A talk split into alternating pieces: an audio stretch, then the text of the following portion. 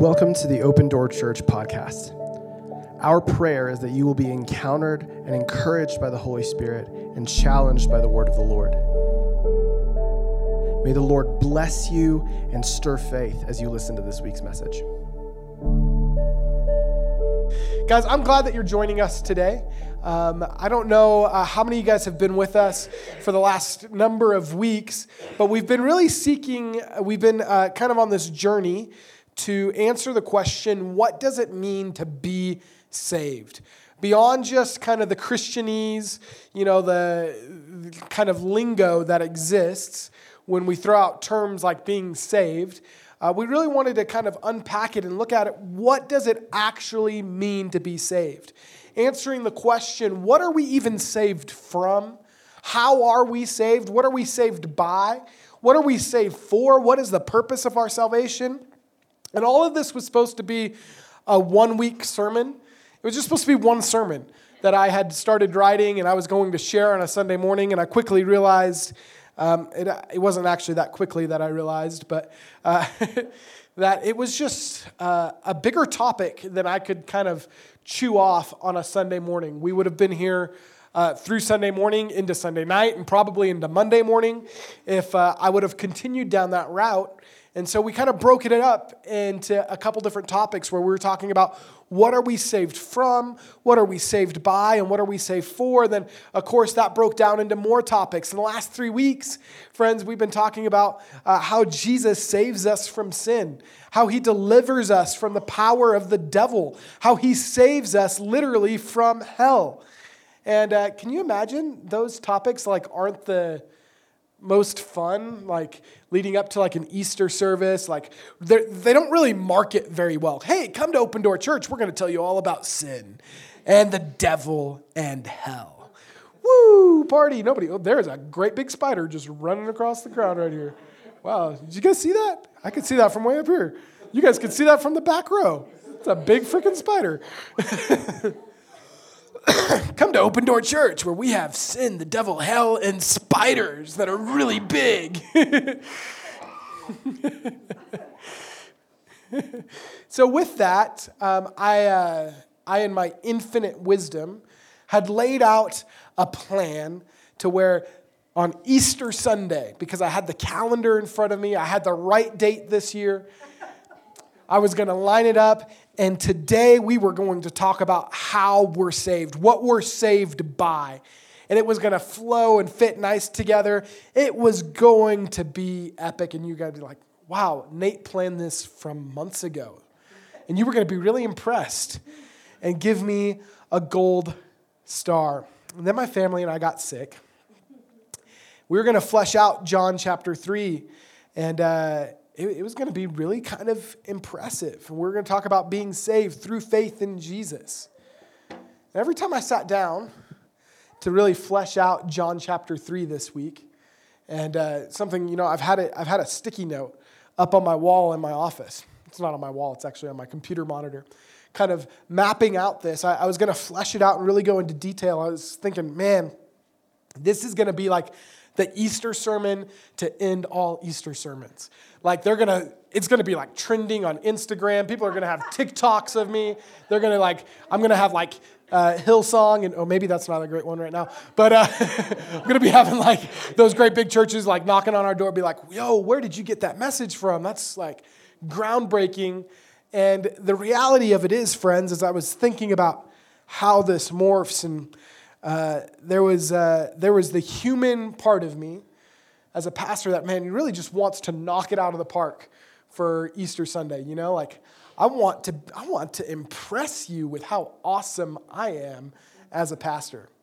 You know, that, that human, fleshly, terrible motivation kind of stuff was just dwelling up inside of me. And I was sitting here discouraged going over my Easter sermon out of John chapter 3, thinking, man, it's, uh, I don't have like, I don't have like this awesome illustration. You know, I don't have like chainsaw Jesus or like pyrotechnics or like some kind of like crazy live animal display. And I was sitting here thinking, like, man, I want this to be memorable. I want this to be impactful.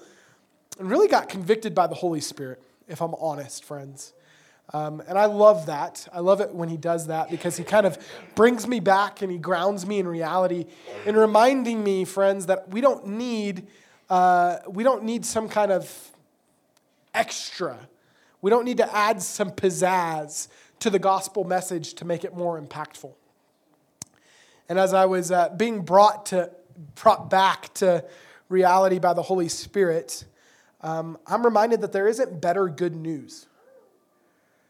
The good news of Jesus Christ, the good news of the gospel, the good news that he came to save, the good news of the message of John 3:16 which we're going to talk about today, that God so loved the world is the most profound message that has ever existed. And no amount of extra stuff I tried to add to it to make it more memorable or more impactful was going to do it justice. And so, my prayer this morning for us today is that we wouldn't get caught up in trying to be showy or trying to, trying to experience something or, or look at it from that perspective. But I'm asking that for those of us that have been following Jesus for a long time, and maybe those of us not so much, those of us that are really familiar and can quote John 3:16 in like six different languages, and those of us that can't find it in our Bible, that we would let the truth of that message change us and that it would actually impact our lives. I want, I want to be here today. I don't care if you've been serving Jesus for the last 80 years and you came out of your mother's womb like saved with a halo above your head. You do not get to graduate from the simple message that God so loved the world. I know we can kind of throw it around and people wear it like uh, I was what are sporting events? Uh, football games, right? They paint it on their faces, and we see it all over social media, and you can slap it on a bumper sticker. but I don't want the familiarity of it to lose its impact. Just because it's familiar, just because it's something that we're associated with, it doesn't give us permission to graduate from you. And so oftentimes I feel like this is where I would tell you, well, guys, I, I had this planned, but the Lord like spun it on its head, and then, you know, I've got something different for you today. And I don't have that today. This might be the first time in existence that I'm saying that from this pulpit. I have something that I've prepared for weeks now that honestly I wrestled with. It's like, is this like, is this like edgy enough for like an Easter Sunday? Like, is this like, is this like cool enough for us to actually preach? And I can tell you, yes, it is. it's more so than that. And if anything, I did the inverse of what normally happens, where I took something that the Lord gave me and I tried to add Nate to it, and every itineration of it just stunk to high heaven. And I was like, trying to like bounce ideas off of my family and like thinking like, oh, what if I did this?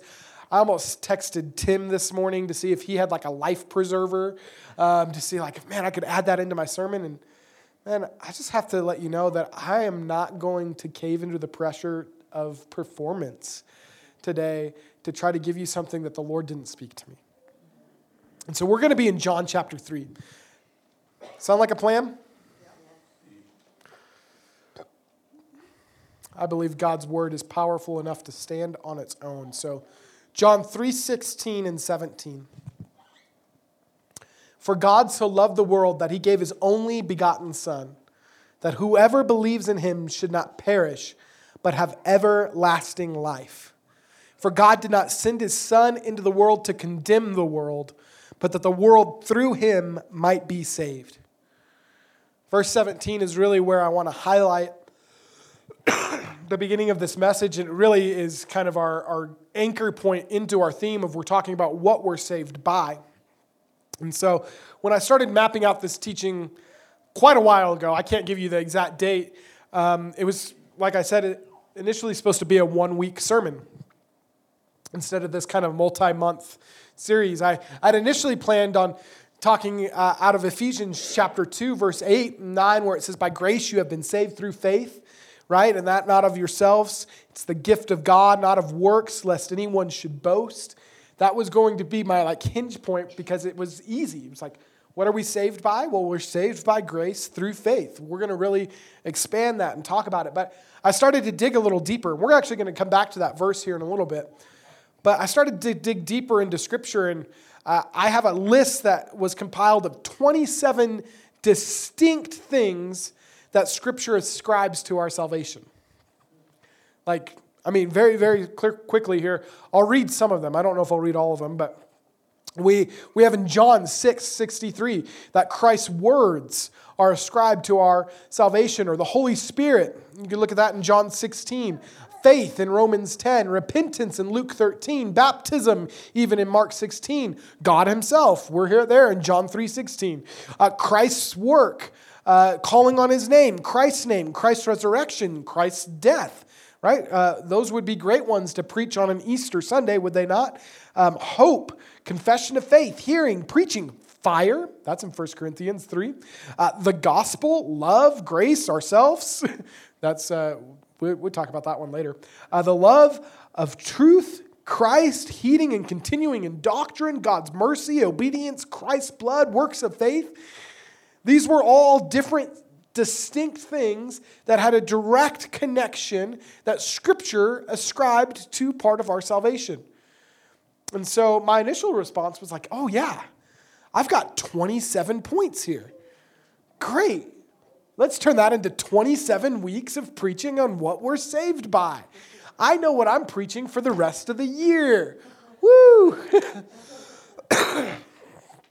I'm joking, but all of these attributes, very simply, very plainly, these, uh, these uh, attributes of salvation, these things that Scripture ascribes to salvation, what we're saved by, they can be wrapped up in the simple answer of Jesus. We see these things, and maybe, maybe they're a sliver, maybe they're a piece of what's going on with how we're saved, but at the end, they all come back to Jesus. His entire purpose is defined there in verse 17. For God did not send his Son into the world to condemn the world, but that the world through Jesus might be saved. His reason for coming, his MO, was to save, right? We've talked about that. Later on in John, it says that he came to, or we, we actually talk about it in, in Luke, where uh, he came to seek and save those that are lost.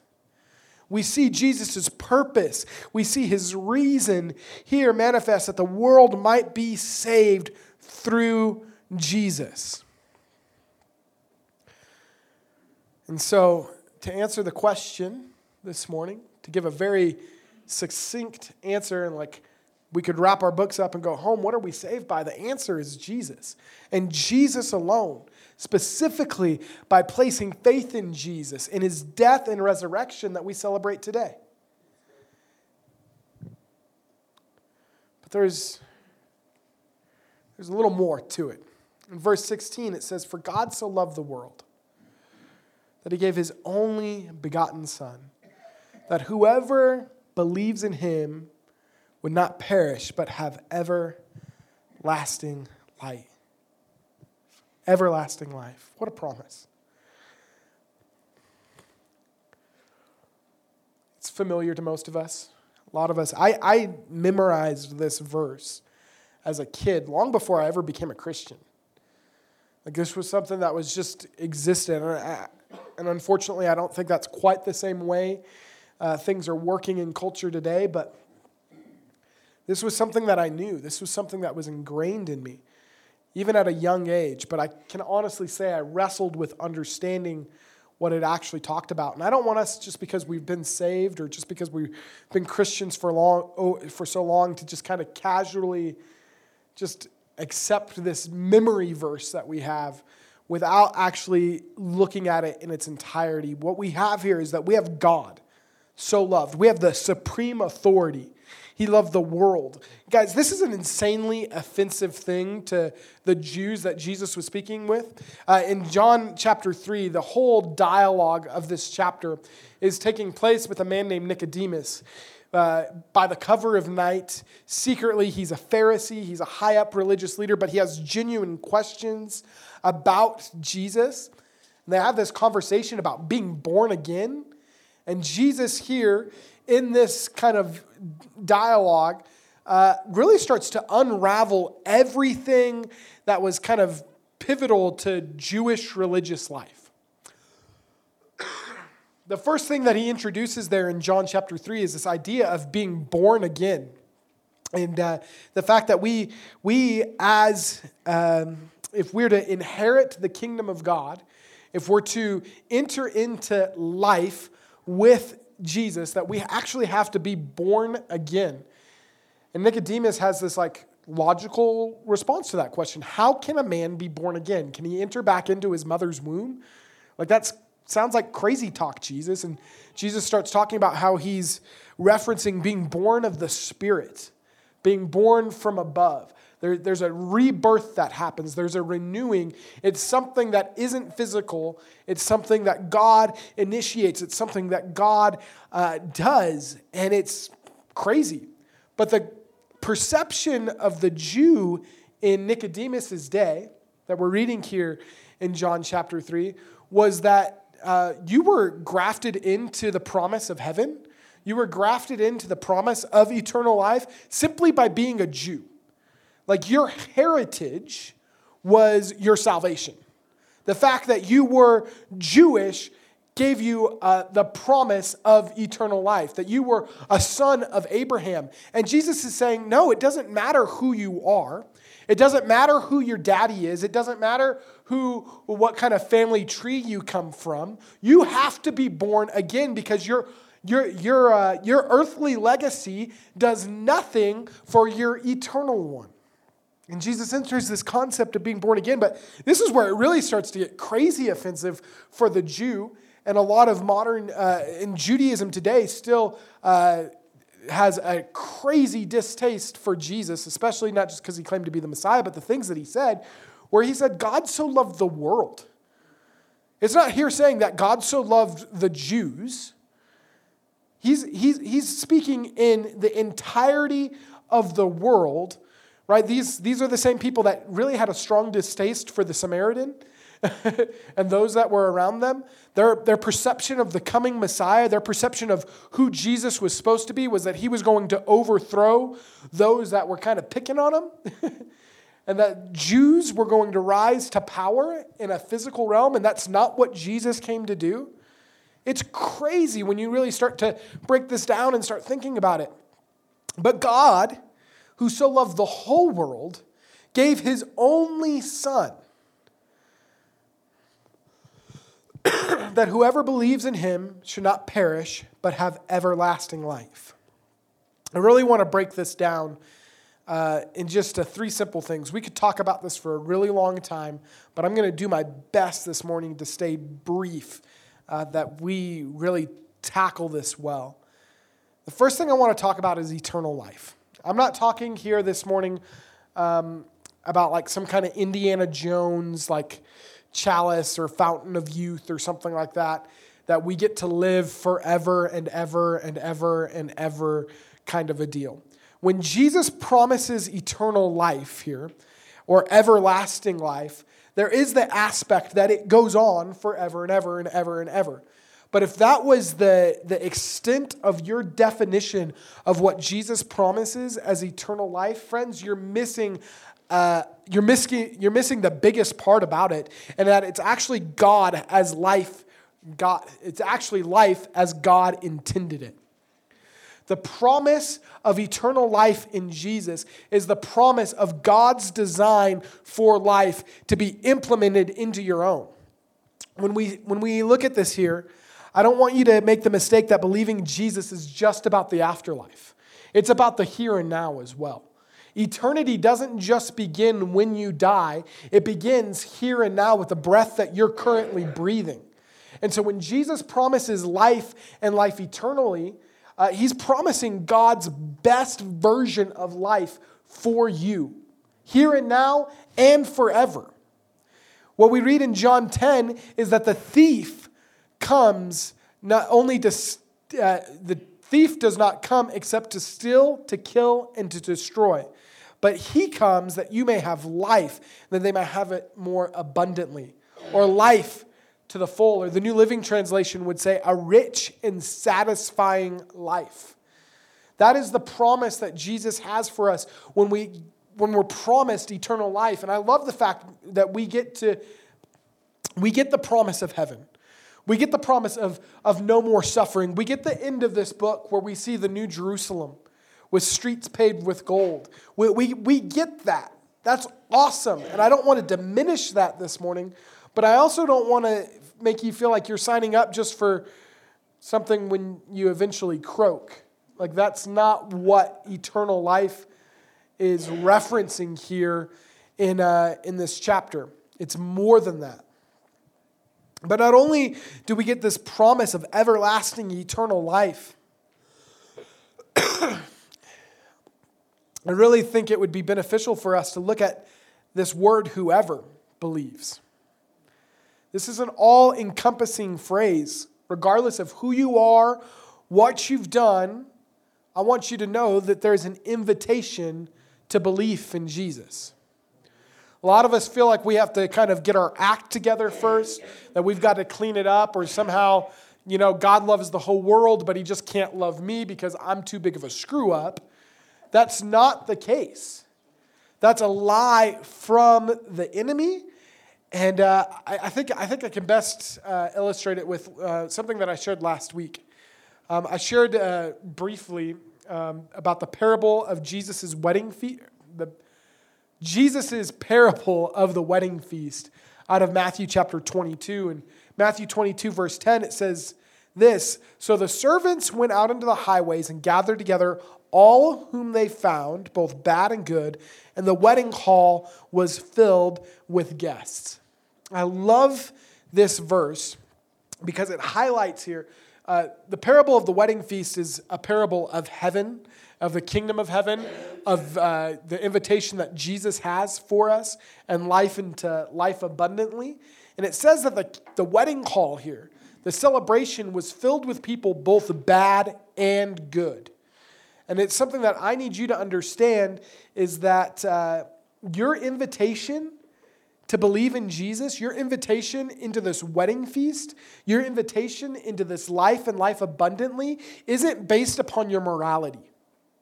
It isn't based upon how many good deeds you've done compared to how many bad deeds you've done. And if somehow you tip the cosmic scales, the cosmic scales, that you would uh, somehow get on the right side of Jesus here.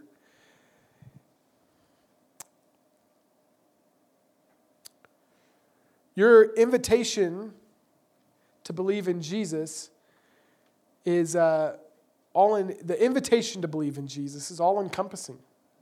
It's whoever. It's whoever will believe. It's extended to good people, it's extended to bad people. It was extended to me. You might think, oh, oh yeah, Nate's a goody two shoes. I didn't always used to be this way. I was literally uh, worshiping the devil, not like just some kind of like version of Satanism that is out there that is like really just atheism. I was actively practicing the occult uh, plotting murder 100% when Jesus found me. And I gave my life to him as a young boy. You know, I was 16 years old. And the course of my life drastically changed forever because of that. I wasn't a good person. there was nothing good about me when Jesus reached in and changed my life. And I think when we get to heaven, we're going to be shocked by who's there and who's not.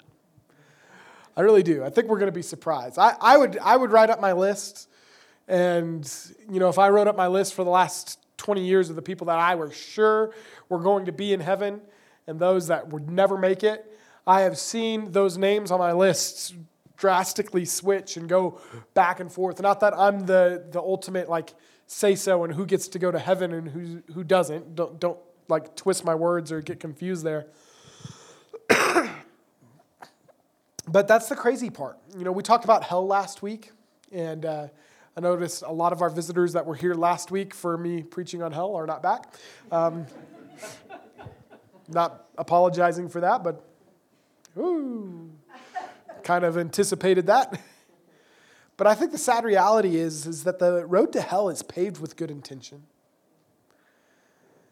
I think there's a lot of, a lot of good people that we would classify as, man, they're decent human beings that have not placed faith in Jesus. You know, and there's a lot of terrible people that have placed faith in Jesus. and the beautiful thing about that is, is we don't stay terrible when we surrender our lives to the Lord. I think about the thief on the cross, right? And he didn't have a lot of time to make up for uh, all the wrong that he did, suffer, suffering there alongside Jesus. But the promise was that he would see him in paradise because he believed that Jesus was who he said he was, placed faith in the Son of God.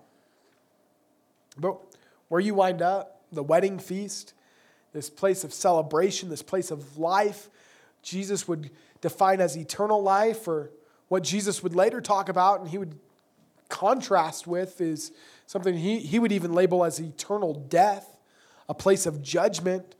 It's not based upon our morality. It's not a, based upon how much right or how much wrong you've done. It's based solely upon have you placed your faith in Jesus Christ? Have you believed in him? It's based upon one thing whoever believes. That's really what I want to talk about this morning because to believe is something that, man, it's kind of this concept that's hard for me to really wrap my mind around. I, I don't know if you've used this language before, but uh, Kelly will ask me where something is. Um, like, where's the tape gun at, babe? I'll be like, oh, I believe it's in the shed. You know, it's we kind of chalk it up to like more of like, I guess you know, or I think it might be. Maybe over there. And we talk about belief. And I think a lot of times we confuse, especially when we're reading in Scripture, we confuse the word believe with think. And that's a dangerous thing when we're talking about eternity. That's a dangerous thing when we're talking about people's souls. If we kind of dilute the word that Jesus use here, uses here to believe to simply just think about something. And as much as I'd like to preach this morning, that all you have to do is think, to intellectually acknowledge that Jesus is the Son of God, repeat a prayer and be ensured salvation, get a get out of hell free card, we'd be taking things out of context. That would be the happy, easy way for me to go about this message. But I, I want to be honest, friends. Um, I think there's more to it than that. Before anybody kind of goes out on a limb and says, well, Pastor Nate, uh, you're trying to add to scripture here, you're trying to make believing in Jesus, you're trying to make this salvation thing harder than it ought to be, and you're, you're preaching a works-based salvation or something like that. I want to be very clear. I read it once, I'm going to read it again in Ephesians chapter 2. It is by grace that we are saved, through faith. And that not of yourselves, it is the gift of God, not of works lest anyone should boast. I don't want anybody taking what I'm about to say here out of context, but I really do believe that uh, we don't actually wrestle with what it means to believe something. I believe that belief has this connotation of conviction behind it. It's not just the casual acknowledgement of something. I remember being like eight or nine years old. This was before I had really been burned by the church and ran off into some dark stuff. But I remember going, the, I went like three or four times to a kids' church. And uh, they did this sidewalk thing in the projects. They called it Sidewalk Sunday School. They bring like puppets and stuff. And they would talk about this verse of scripture here, and they would just tell us that all we had to do was believe in Jesus. And I remember being like six, seven, eight years old. I, I really don't remember exactly. I was young, young enough to not remember how old I was, but wrestling with this concept of, well, to believe, what, what does that mean? Like, I want to believe. Do I just say it enough and then that means I believe it? Like, do I think about it really hard? Like, how do we measure that? Like, how is there, is there like a, is there a way to like figure out if I believe enough for it to really count as belief? And as a young kid, it kind of was hard for me to grasp that. And I imagine if we really started to wrestle with it, it would be hard for a lot of us to really come up with some kind of reasoning for uh, or a test for is our belief real? Is it more than just thinking? Is it, is it more than just saying it? Is it just more than just agreeing with it? I think, uh, I think we'd be very apt this morning to, I think it'd be appropriate this morning um, to not limit belief to just what we say or think. I think that's a, certainly an important aspect to confess with your mouth that Jesus is Lord. I, I, I think that there's definitely the entry point of belief in acknowledgement and thinking about Jesus and thinking about him rightly. But when I think about faith, I think it's ultimately measured by what you do. And I'm not here trying to say that we do stuff in order to prove our salvation or that we do things here in order to earn our salvation. But if we're truly to believe Jesus, if we're going to believe in him, we have to believe in all of him, not just bits and pieces of him. We don't just get to kind of say, you know what, those things that you said about loving your enemy, those were really profound, and I really like that. Or, you know, those things about peace and, and uh, you know, not worrying, man, man, I really like that about Jesus. Or even hear the, the whole, man, he'll forgive me of my sins. Like, that's huge. I like that part of Jesus. But we don't take everything else that he said the fact that he is coming again, that he is going to come and judge wickedness, if we don't want to take the entirety of what Jesus said, the whole bit about like denying yourself and taking up your cross and following him, like that's not fun.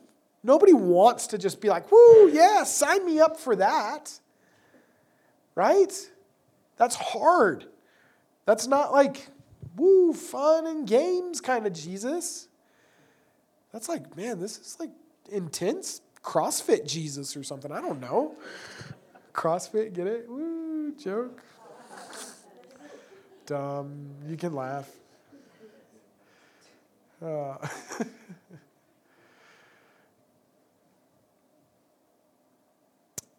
and I, th- I was just thinking about this. Whoever believes in Jesus if I really believe him, I believe in him, and I believe him to be the Son of God, and I believe that he died to save me from my sins, that's going to drastically affect every other part of my life. What I do, what I say, who I hang out with, where I go, those things are going to reflect a belief that Jesus is who he said he is, or they're not. And so my, my, my, thing here this morning isn't try to like get you to modify your behavior so you're like good enough to be like classified on the saved list or something like that. That's not how this works, but I believe looking and examining one's life closely. Not, not the pastor doing it for you, but being honest with yourself. Looking at the thoughts and the intentions of your hearts through Scripture, asking the Holy Spirit to bring conviction, looking at really what your life is, and asking, your, asking yourself the question do I actually believe in Jesus? Do I believe that He is who He said He is? Is He the, the rightful King that is going to come and judge and make war on wickedness? Is he, is he really as good as he says he is? Because the way that you live your life will reflect what you say you believe. I say this in, in, before you think I'm taking stuff out of context here. If you look at the very last verse in, in John chapter 3, and I was going to like really stretch this out and go throughout the whole chapter and realize I even preached my message to my wife last night just a little bit and thinking like, yeah, I can do this. in like, quick, like 15, 20 minutes. Um, there's not. There's so much in John chapter 3. I'd, I'd encourage you to read it, it's profound. But we end John chapter 3 with verse 36, and it says here, and anyone who believes in God's Son has eternal life. Great, we've already covered that, right? Belief in Jesus, belief in God's Son equates eternal life. But it contrasts it here with anyone who doesn't obey the Son will never experience eternal life, but remains under God's angry judgment. or the new or the new King James here, depending on what version you read, will contrast that doesn't obey the Son with uh, disbelief, with those that do not believe. And so I'm looking at this here, and it's, it's a quick inference. If I believe in Jesus, I'm going to follow with a life of obedience to the ways and the teachings of Jesus. This isn't saying that you have to have a perfect scorecard because we know that's not possible. We know that that's not happening in order to actually be saved. But the overwhelming fruit of your life is going to reflect that Jesus has done something if he has. Genuine belief is marked by action, and that's what constitutes faith. When we start thinking about faith as the, um, you know, the, the substance of things hoped for, right? The evidence of things that's unseen. We, we, we think about those things, and I, I think that genuine belief is marked by action, is marked by a changed life. Is there something different about who you are? And I think that's evidence of faith. And I, I really liked what C.S. Lewis said here. Um, and I think he, he probably says it in a more succinct way that is uh, easy to follow, but it's just so practical. So I'm going to let him say it here. He says, To have faith in Christ means, of course, trying to do all that he says. There would be no sense in saying you trusted a person if you would not take his advice. Thus, if you have really handed yourself over to him, it must follow that you are trying to obey him, but trying in a new way, a less worried way. Not doing these things in order to be saved, but because he has begun to save you already. Not hoping to get to heaven as a reward for your actions, but inevitably wanting to act in a certain way because a first faint gleam of heaven is already inside of you. And I just thought that that was uh, remarkably profound. And so, the simple question that I have for us today is Do you believe in Jesus? And Aaron, give me a thumbs up as you've walked in. And I, I want you to really ask this question. I know a lot of us, our gut reaction is, Yeah, of course I believe in Jesus. I would check that box if somebody was just giving me a, quiz. But I want to ask you does your life reflect that you claim a belief in Jesus? Because it will be demonstrated with obedience to everything that he says. Not just the bits and parts that we like, but the entirety of what he says. And he says some pretty crazy things. Deny yourself. Come after me, take up your cross.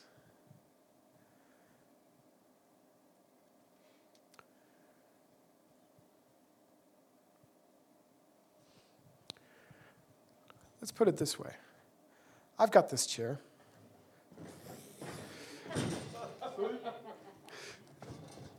There's a chair. Everybody's going to remember that now, right? Adam being so proactive here, using his time at the church wisely, like seeing things that need to be fixed, like, let's link the chairs together.